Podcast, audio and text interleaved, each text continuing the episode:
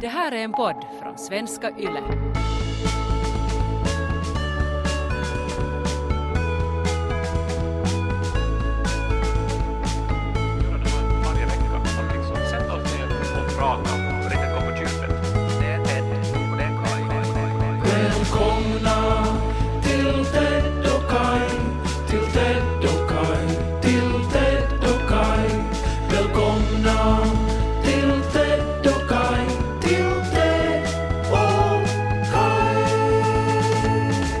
Var till Salo i helgen. Oj då, det var ju lite otippat. Ja, vad har du för associationer alltså till staden Salo?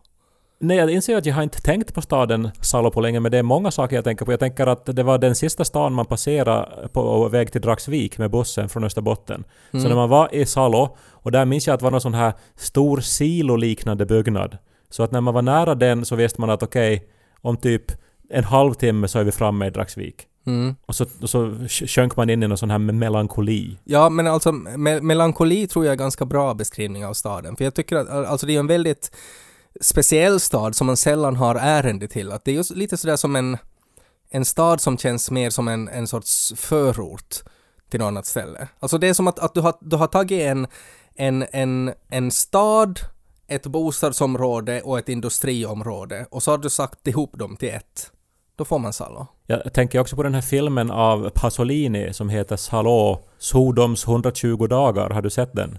Nej, jag har inte sett den, men handlar det inte om typ kannibaler som har sex med varandra? Nej, Den är baserad på den här eh, Marquis de Sads ökända roman som inte någonsin blev färdig. Han skrev den i fängelset på en lång rulle papper. Och eh, den handlar typ om en massa eh, olika sexuella pöjelser som från såna här oskyldiga till riktigt såna här fasansfullt och brottsliga, eh, liksom märkliga pöjelser man kan ha. Men alltså i filmen så är det liksom en massa rika män som tar med sig unga människor till ett slott och våldför sig på dem. Men det var inte i den staden Salo du var, så jag vet inte, vi ska kanske inte hänga upp oss vid den här filmen. Nej, jag var till den här finska staden Salo som är ganska nära Ekenäs då och Raksvik. Uh, och uh, man har ju en sällan ärende till Salo, men att jag har faktiskt haft nu, alltså länge har jag haft ett ärende till Salo och så här funderat, jag ska nog få, jag ska nog få till Salo. Om jag skulle få till Salo nu i helgen. Nej men vadå? Alltså, Nå, för att det finns en... Vad heter det där stället, alltså i Mecka, när de går runt den här meteoriten? alltså Kabastenen. Ja, jag har en sån i Salo. Och att jag vet att, att i mitt liv så kommer jag att, att valfärda till Salo. Sen vet jag inte hur livet blir efter det. Jaha, men så, så du är som religiös till Salo nu då? Alltså det är din pilgrimsort? Ja, på, på ett sätt. Alltså jag har ju under eh, en ganska lång tid så har jag eh, scrollat TikTok. Jag tycker om att scrolla på TikTok för att det är lite sådär som att ha en källare till helvetet med sig hela tiden. Och så kan man öppna den där källaren och så vet man inte vad som kommer ut ur helvetet. Alltså det kan vara någonting vackert eller det kan vara någonting vidrigt eller det kan vara, ja, man vet inte riktigt vad som kommer. No, det där är min bild av TikTok också, att det är väldigt random, men också att nästan allt som jag hör därifrån så gör mig på något vis nedstämd. Det är lite som att vara i Salo när man är på väg till Dragsvik. Alltså man blir melankolisk och så här rädd över sin egen existens. Ja. Och för mänsklighetens framtid. Alltså det var nu, jag, jag hörde, och nu minns jag tyvärr inte vilken författare det är, men det är någon författare som har skrivit en bok som plötsligt nu då går jättebra. Den säljer i stora upplagor. Men orsaken lär då vara att det finns en TikTok-challenge att man ska hålla i boken och gråta. Och, och därför så köper ungdomar den här boken för att kunna filma sig själv när de håller i den och gråter. Typ någonting sånt här. Jag har säkert fel i detaljerna. Ja, nej men alltså du, jag, jag tycker du har egentligen ganska rätt alltså för det är stora delar av TikTok som egentligen handlar om att det är uttråkade unga människor som försöker hitta på dra igång grejer och sen eh, är det lite svårt att bedöma var man finns i hierarkin på ett socialt medium så därför är det, är det säkrast att man behandlar alla idéer som att de är nog ganska bra så att, att det är ganska så här lätt nog att folk hoppar på när någon startar en trend just in case så att man var med liksom när den började. Men menar du nu då att det är något geni på eh, marknadsföringsavdelningen i staden Salo som har kommit på då att det ska eh, vara en TikTok-challenge att man ska fara till Salo Och sen har kidsen av någon outgrundlig anledning då hakat på det här och nu åker man till Salo för att filma sig själv. Gå till Salo och gråt där. Tyvärr, alltså det är nog, det, I wish att någon uh, i styrelsen i Salo stad ska komma på det här, men, men så verkar det nog inte vara, utan att det, det är nog bara en person som antagligen är hemma från Salo, åtminstone så jobbar han där, uh, och det är hans jobb som, som har dragit mig dit helt enkelt. Han är en man, en skäggig man i min ålder. Eh, han har en stor passion i livet och den passionen är att eh, röka kött. Ehm, och han har en grill i Salo eh, som han marknadsför på TikTok. Alltså där han nästan varje dag, alltså så, så filmar han hur gott hans kött är. Men är han liksom någon kändiskock det här nu då eller något? Nej, han är, ja, nu har han väl nästan blivit det kan man väl säga vid det här laget, men han, är, han har en väldigt framgångsrik grill där. Jag tror att han har liksom byggt en egen rökugn, eller vad man ska kalla det. Alltså, det är antagligen typ Finlands största. Den väger två ton och ser ut som ett litet gammaldags lokomotiv faktiskt. Och så sätter han liksom bondgårdens alla djur in dit på nätterna och sen på dagen så får man få äta upp dem. Alltså han sätter dem hela, alltså han, han röker hela djur. Som, Nej, jag vet. Man kan ju ha en hel gris på ett spett som Ja. de har i Asterix och Obelix. Ja, no, det, det är lite sådär Asterix och Obelix-mat han gör, för man får en, en, alltså en aluminiumbricka när man kommer dit och så betalar man då något på 30 euro och så får man välja fem olika sorters kött. Och så säger man då kossa, gris, höna, lo, kommer du på något annat djur? Uh, och så får man sides till det då, alltså man får så här coleslaw, mac and cheese och sånt där. Och så får man äta det här. Och det här har jag liksom följt med under ett års tid, alltså jag tittar på hans olika hotdoggar och hur han har experimenterat med, med olika kryddor. Nu, nu var det en liten kris med hans pulled pork för att de hade ändrat, alltså chiliflakesen som han använder så har tillverkaren har satt mera chili än vanligt så att nu var den lite kryd, mer kryddstark än vad han hade räknat med. Så nu ska han börja göra egen, egna chiliflakes till den här. Och, och allt det där följer man med. Uh, och sen har jag hela tiden, och jag blir liksom jättesnål och hungrig när jag ser på det här. Och så har jag hela tiden tänkt att okej, okay, men sen när jag har ärendet till Salo, då, då ska jag nog få äta dit. Och sen insåg jag, jag kommer aldrig att ha ärendet till Salo. Så därför så bestämde jag att nu, nu, nu vallfärdar jag till Salo, jag far till den här grillen och så kan jag liksom bocka av det här då. Så, så du, men, men ska man som filma sig själv när man äter det då eller är jag helt ute Nej. Alltså är det här bara reklam för hans grill alltså? Ja, han gör... och, och, han, du har, och du har fallit för det liksom? Du, du, du, du, du åkte dit? Jag åkte dit, för, och, men för det är inte reklam, utan det är, om man tänker sådär, reklam är ju på något sätt att man förskönar, att man säger att det här mjällschampot gör att du får stor penis också av det. det. Det är ju liksom reklam, att man säger någonting som kanske inte motsvarar verkligheten, och så är det en liten asterisk efteråt, efter ordet stor, och så ser det att, säger det att, att det finns inte bevis för det, eller någonting. Men han har inte gjort det, utan han har bara filmat, han filmar liksom, här sätter jag in köttet, så gör han en ny video. Här tar jag ut köttet. Se vad det ser gott ut. ajätte, säger han. Och så håller man med. Ja, det där ser nog faktiskt gott ut. Och sen far jag dit då och så beställer jag det här som jag har sett då på video i ett år. Och så är det så gott som jag har fantiserat det är. Ska jag säga vad det här är nu? Det här som du eh, beskriver just nu. Det är ju alltså en medelålders pappa grinder. Alltså att du sitter och scrollar i någon jävla app och så ser du liksom män som, som gör otroliga mängder kött och liksom med massa sås. Ja. Och sen är det att du som du sk- skickar iväg en tapp och liksom flirtar lite med honom. Och sen så får du flera bilder. Och sen så åker du då iväg då. Right now, see you in Salo. Och, Vet du vad? Alltså, om, om, om du skulle kunna liksom, om, om du nu skulle ringa åt en programmerare och så skulle du starta en, ett startup-företag där du skulle ta den där idén, alltså ett socialt medium för hungriga pappor, där man bara tittar på mat och så skulle du kombinera det med någon sån här utkörningsapp, där det är också väldigt lätt att liksom att beställa den här maten, då, då, då blir du rik, Kai. Var där någon annan än liksom skäggiga män i din ålder? Visst liksom var det. Det var jättemånga. Alltså det var barn som tittade sådär oroligt på sina pappor, eh, fruar som så irriterade ut. Nu var det ju liksom tydligt i alla grupper där att det var den här förväntansfulla pappan som på något sätt stod först i kön där. Och allt var gott. Alltså det var, det var kanske det som man blev mest överraskad av, att alla de här bitarna var liksom jätte, jättegoda. Att det var sådär, oj, att där har man faktiskt utvunnit liksom den bästa smaken man kan få ur den där delen av en gris. Har du börjat googla på sådana här ugnar nu då? Att är det det som är nästa års resa i ditt liv då? Nej, alltså det, det, det tangerar ju nog pizzaresan, alltså det här grill eh, pilgrimsfärden. Men att jag, det, det känns ändå som att jag behövde göra det där, jag behövde uppleva det där och nu kan jag lite släppa det. Nu, nu kommer det att kännas annorlunda när de där videorna dyker upp i mitt flöde på TikTok.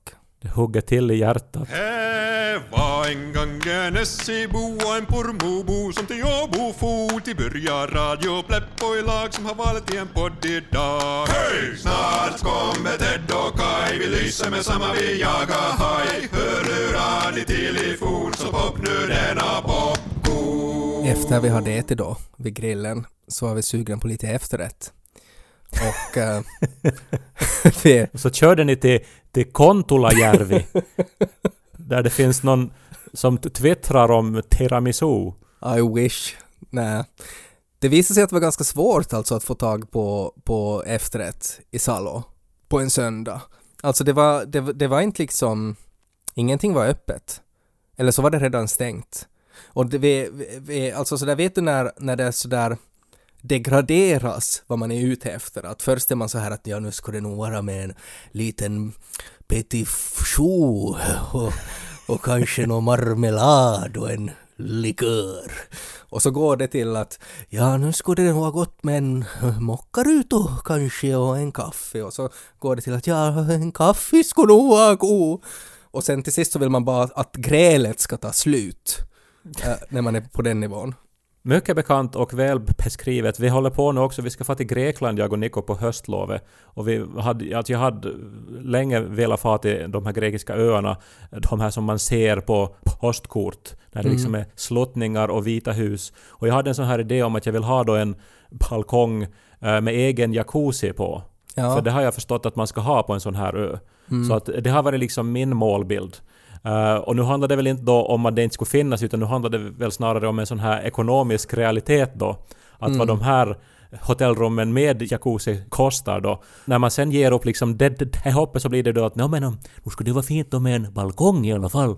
Och sen så är man som att ja okej, vi är ännu liksom på de här fyra siffrorna och så här. Uh, så, nå men det skulle vara åtminstone att man nu har eh, fönster mot havet. och liksom, och, och, och, Och till sist det var sådär, jag önskar jag skulle ha någon att resa med dit. Nej men det, ja alltså... Er efterrättsjakt i Salo Ja, nej men vi, vi körde ju omkring då i Salo runt och runt och tittade då på kartor och skrev café och försökte liksom googla och se att finns det någonting som är öppet. Vi hittade då till sist ett ställe som var lite sådär utanför så här kärncentrum, men det var öppet var det. Så vi tänkte att okej, nej men dit ska vi få. Och så satte vi in det då i navigatorn och så körde vi dit och, och, och Salo liksom blev mer och mer Salo på något sätt. Att det kändes som att vi hade inte sett riktiga Salo ännu, men att, att nu, nu öppnade det upp sig som en sorts verkligare Salo. Som, som man inte visar åt turisterna. Alltså på något sätt det här, att vi hade bara sett liksom det här Nordkorea, liksom den här chimären som man bygger upp med de här fulla varuhusen och, och sådär där, där alla är jätteglada. Sådär som det är i Nordkorea när man far dit och turistar. Men att vi hade då kört förbi det och kommit liksom till riktiga Salo. Uh, eh, alltså det är ett sånt här café kanske som man tänker att, jag menar att, att hit far liksom lokalbefolkningen för till det här eh, café. Ja, och det är ju ofta det man vill hitta när man är ute och turistar och så här. Men sen när man är där då så då blir man ändå lite osäker. För oftast är det ju som kanske lite rough då och det liksom, man kanske inte förhåller sig jätteväl till turister och så här. Och eh, ja, Nej men det var, det, det var lite så. Eh, och, och sen när vi började liksom närma oss det här så då såg vi att det fanns liksom sådär hemgjorda skyltar längs med vägen där det stod att snart kommer du till det här café! Det är bara en liten bit. Och det var ganska många sådana där liksom att här ska du ta till höger för att komma till det här café. Och, och, och det var så här just och just en väg. Att, att det, det blev liksom mer och mer liksom att, att här ska du köra över åkern och så var liksom skylten sådär att nu är du nog snart här och så var det sådär att är det en blodfläck där i hörnet eller vad är det? Att, att det, det blev liksom konstigare och konstigare och så parkerade vi på en, en bakgård eh, där det var ett sorts... Det här låter ju som en, som en blandning av Motorsågsmassakern och Kalle Anka, vet du, när de försöker lura Kalle någonstans så är det ju då någon som har liksom lagt upp såna här skyltar. Mm. Ja, exakt. Som helt uppenbart då man inte ska följa. Och så parkerar vi då, alltså vid ett, alltså det, det såg ut som ett, alltså ett hästgarage, alltså sådär som ett, ett tak man gör för hästar så att de inte ska behöva stå ute i regnet. Alltså med, bara som, som ett, ett konstigt garage. Där parkerar vi eh, och så, så var det då en till skylt att här mellan husen ska man gå och så for det ner som en källare och så fanns det liksom en liten dörr och så stod det en, en jättestor skylt på dörren så stod det att nu har gåvoboden också öppnat. Men, men ja, såg man till andra kunder också? Nej, eller var nej, det nej, så alltså det var, liksom he, det var helt... Alltså, djurskelett och, och liksom det, var, det var inga, inga, inga andra människor alls. bilvrak och så här. Och man såg som högar med folks plånböcker och så här. Och så kom vi liksom... Det var, det var som en gång Eh, full med korridorer. Alltså Lite sådär alltså som det ser ut i Dragsvik. Alltså att det är som en lång gång och så är det liksom stugor då vid sidan. Men på varje dörr så var det en lapp där det stod ”Bara för personal!” Väldigt så här aggressivt, alltså med utropstecken och versaler. att, att sådär onödigt mycket lappar, att, att här får man verkligen inte gå. Att man skulle, man skulle bara gå rakt. Och det var ganska långt man skulle gå rakt och, man ska, och sen var det en pil och man här ska man svänga till höger och så ska man svänga till vänster. Och vi började på riktigt fundera att det här kan ju inte vara ett café, alltså det här är ju jättejättekonstigt. Alltså vi, vi, vi funderat vad är det här för, för byggnad? Alltså för att det, det, det var som någon sorts lägergård, som, alltså som någon bunker till någon lägergård kändes det som. Men det är ju som liksom om den här köttrestaurangen lockar in er via TikTok så är ju det här liksom häxan i pepparkakshuset som lockar in er med liksom på ett så här old school analogt sätt med att Ja. lägga upp såna här uppenbart falska skyltar och leda er långt ut i skogen där ingen sen kan höra er skrika. Ja, men det var ganska exakt den känslan. Och så kom vi plötsligt till ett rum där det var fullt med, jag vet inte hur jag ska säga det på ett diplomatiskt sätt, men sådär, där var ljus som man har gjort själv, där var konstverk som man har pysslat, alltså det såg ut som som att man skulle ha plockat upp tre dagisar och släppt ner dem i samma hål. Och så det som ramlade ut var liksom det här som såldes där. Och då såg vi att det fanns ännu en liten gång och så kunde man fara in i ett annat rum och där fanns ett sorts café. Och där fanns då en, en liten disk och där stod en, en, en kvinna bakom disken som så, alltså hon hade en sån här maskros-aura. Alltså en sån här, nu menar jag inte en, en sån här liksom en gul maskros utan sån där maskros som är liksom, som man kan liksom så här blåsa bort, vet du. Alltså sådär Alltså att att hon är, hon är, hon är, hon är, hon är äldre tänker jag. hon är, hon, kör. är, hon är äldre och kör och hennes hår stod åt alla håll och sådär att skulle det ha kommit en vindpust så skulle först håret ha farit iväg och sen så skulle hon ha farit iväg med blåsten också. Vilken fin beskrivning av en människa ändå, vill jag bara säga. Hon stod där så förvånad ut. Alltså hennes uttryck var att, att hon såg överraskad ut och jag tänker mig att hon var överraskad att någon kom fram och att hon var kanske en ung flicka när hon började jobba där och det här var de första kunderna som har gått hela vägen dit. Och hon var överraskad för att hon vet inte hur man ska sälja det hon har där. Och då gick vi dit då och jag ville ju bara ha kaffe och alltså för det hade ju gått i den äh, liksom petit choux, liksom tanken om allt sånt så det hade farit för länge sedan. Jag ville bara ha kaffe och kanske om det finns något bulla så why not? Och där fanns ganska mycket olika sorters bullar. Alltså där fanns mockarutor och, och toskakaka och vitlöksbaguette och skärgårdslimpa och pepparkakor. Ser du något mönster här? Alltså att, att det är som att det är ganska sådär varierande vad som finns där. Ja, no, alltså, ja, alltså och, och hemlagat allting eller vad, Allt var, som... allt var hemlagat och, och, och det första hon sa var att ni kan smaka på vitlöksbaguetten.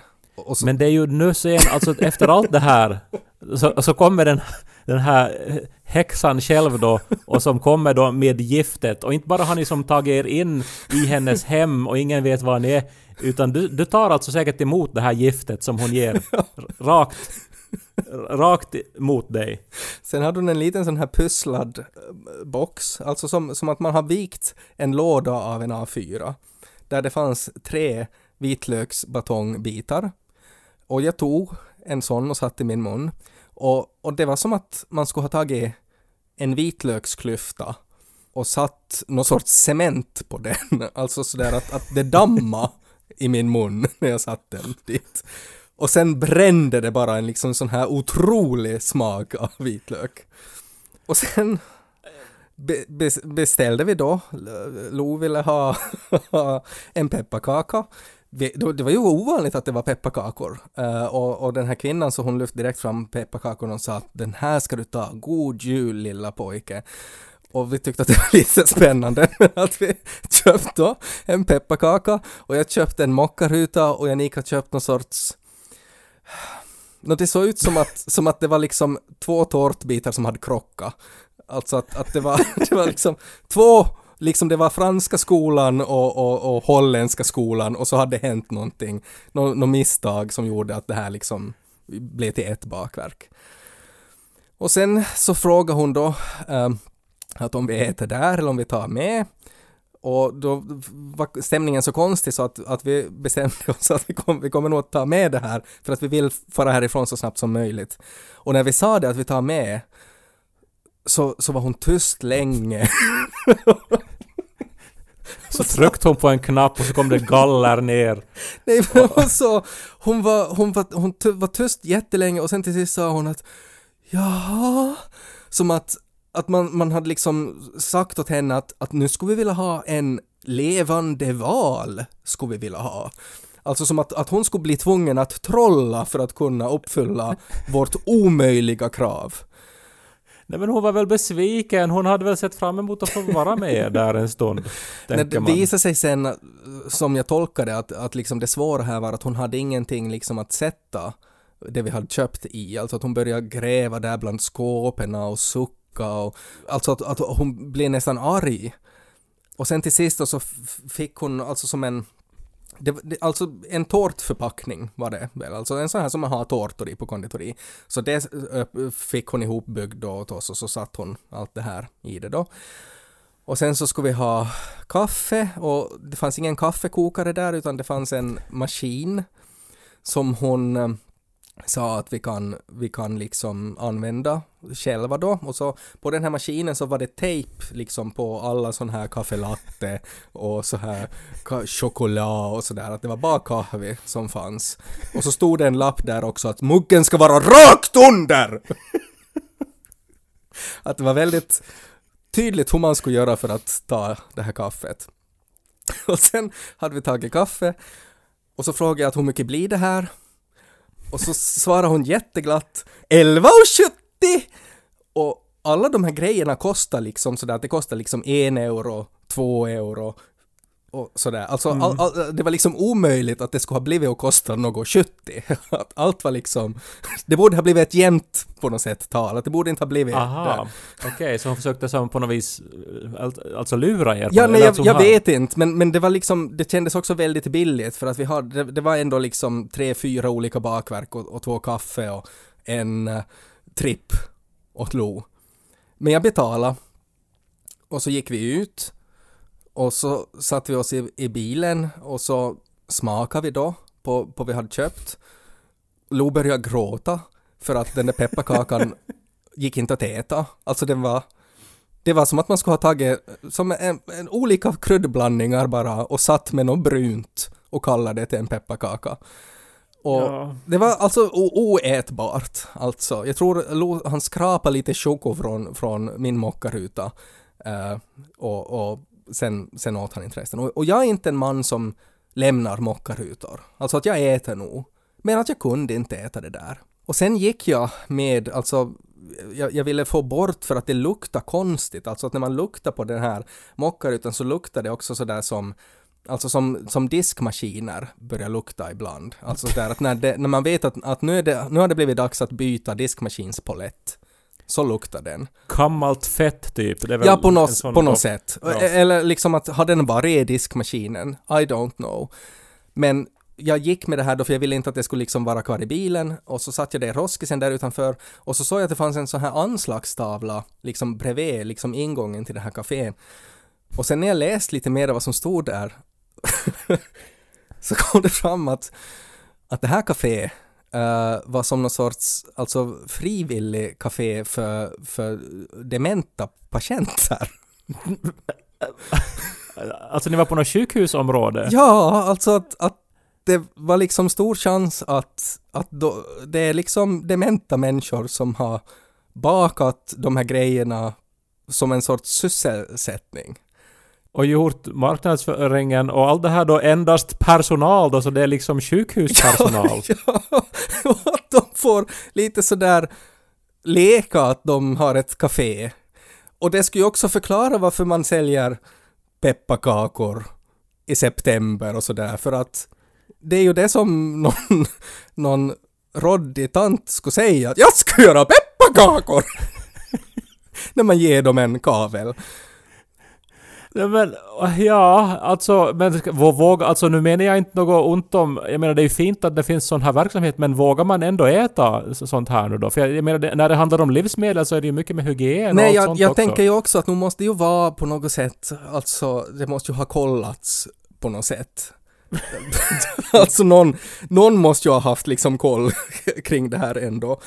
Men att de borde kanske öka på den här kollen.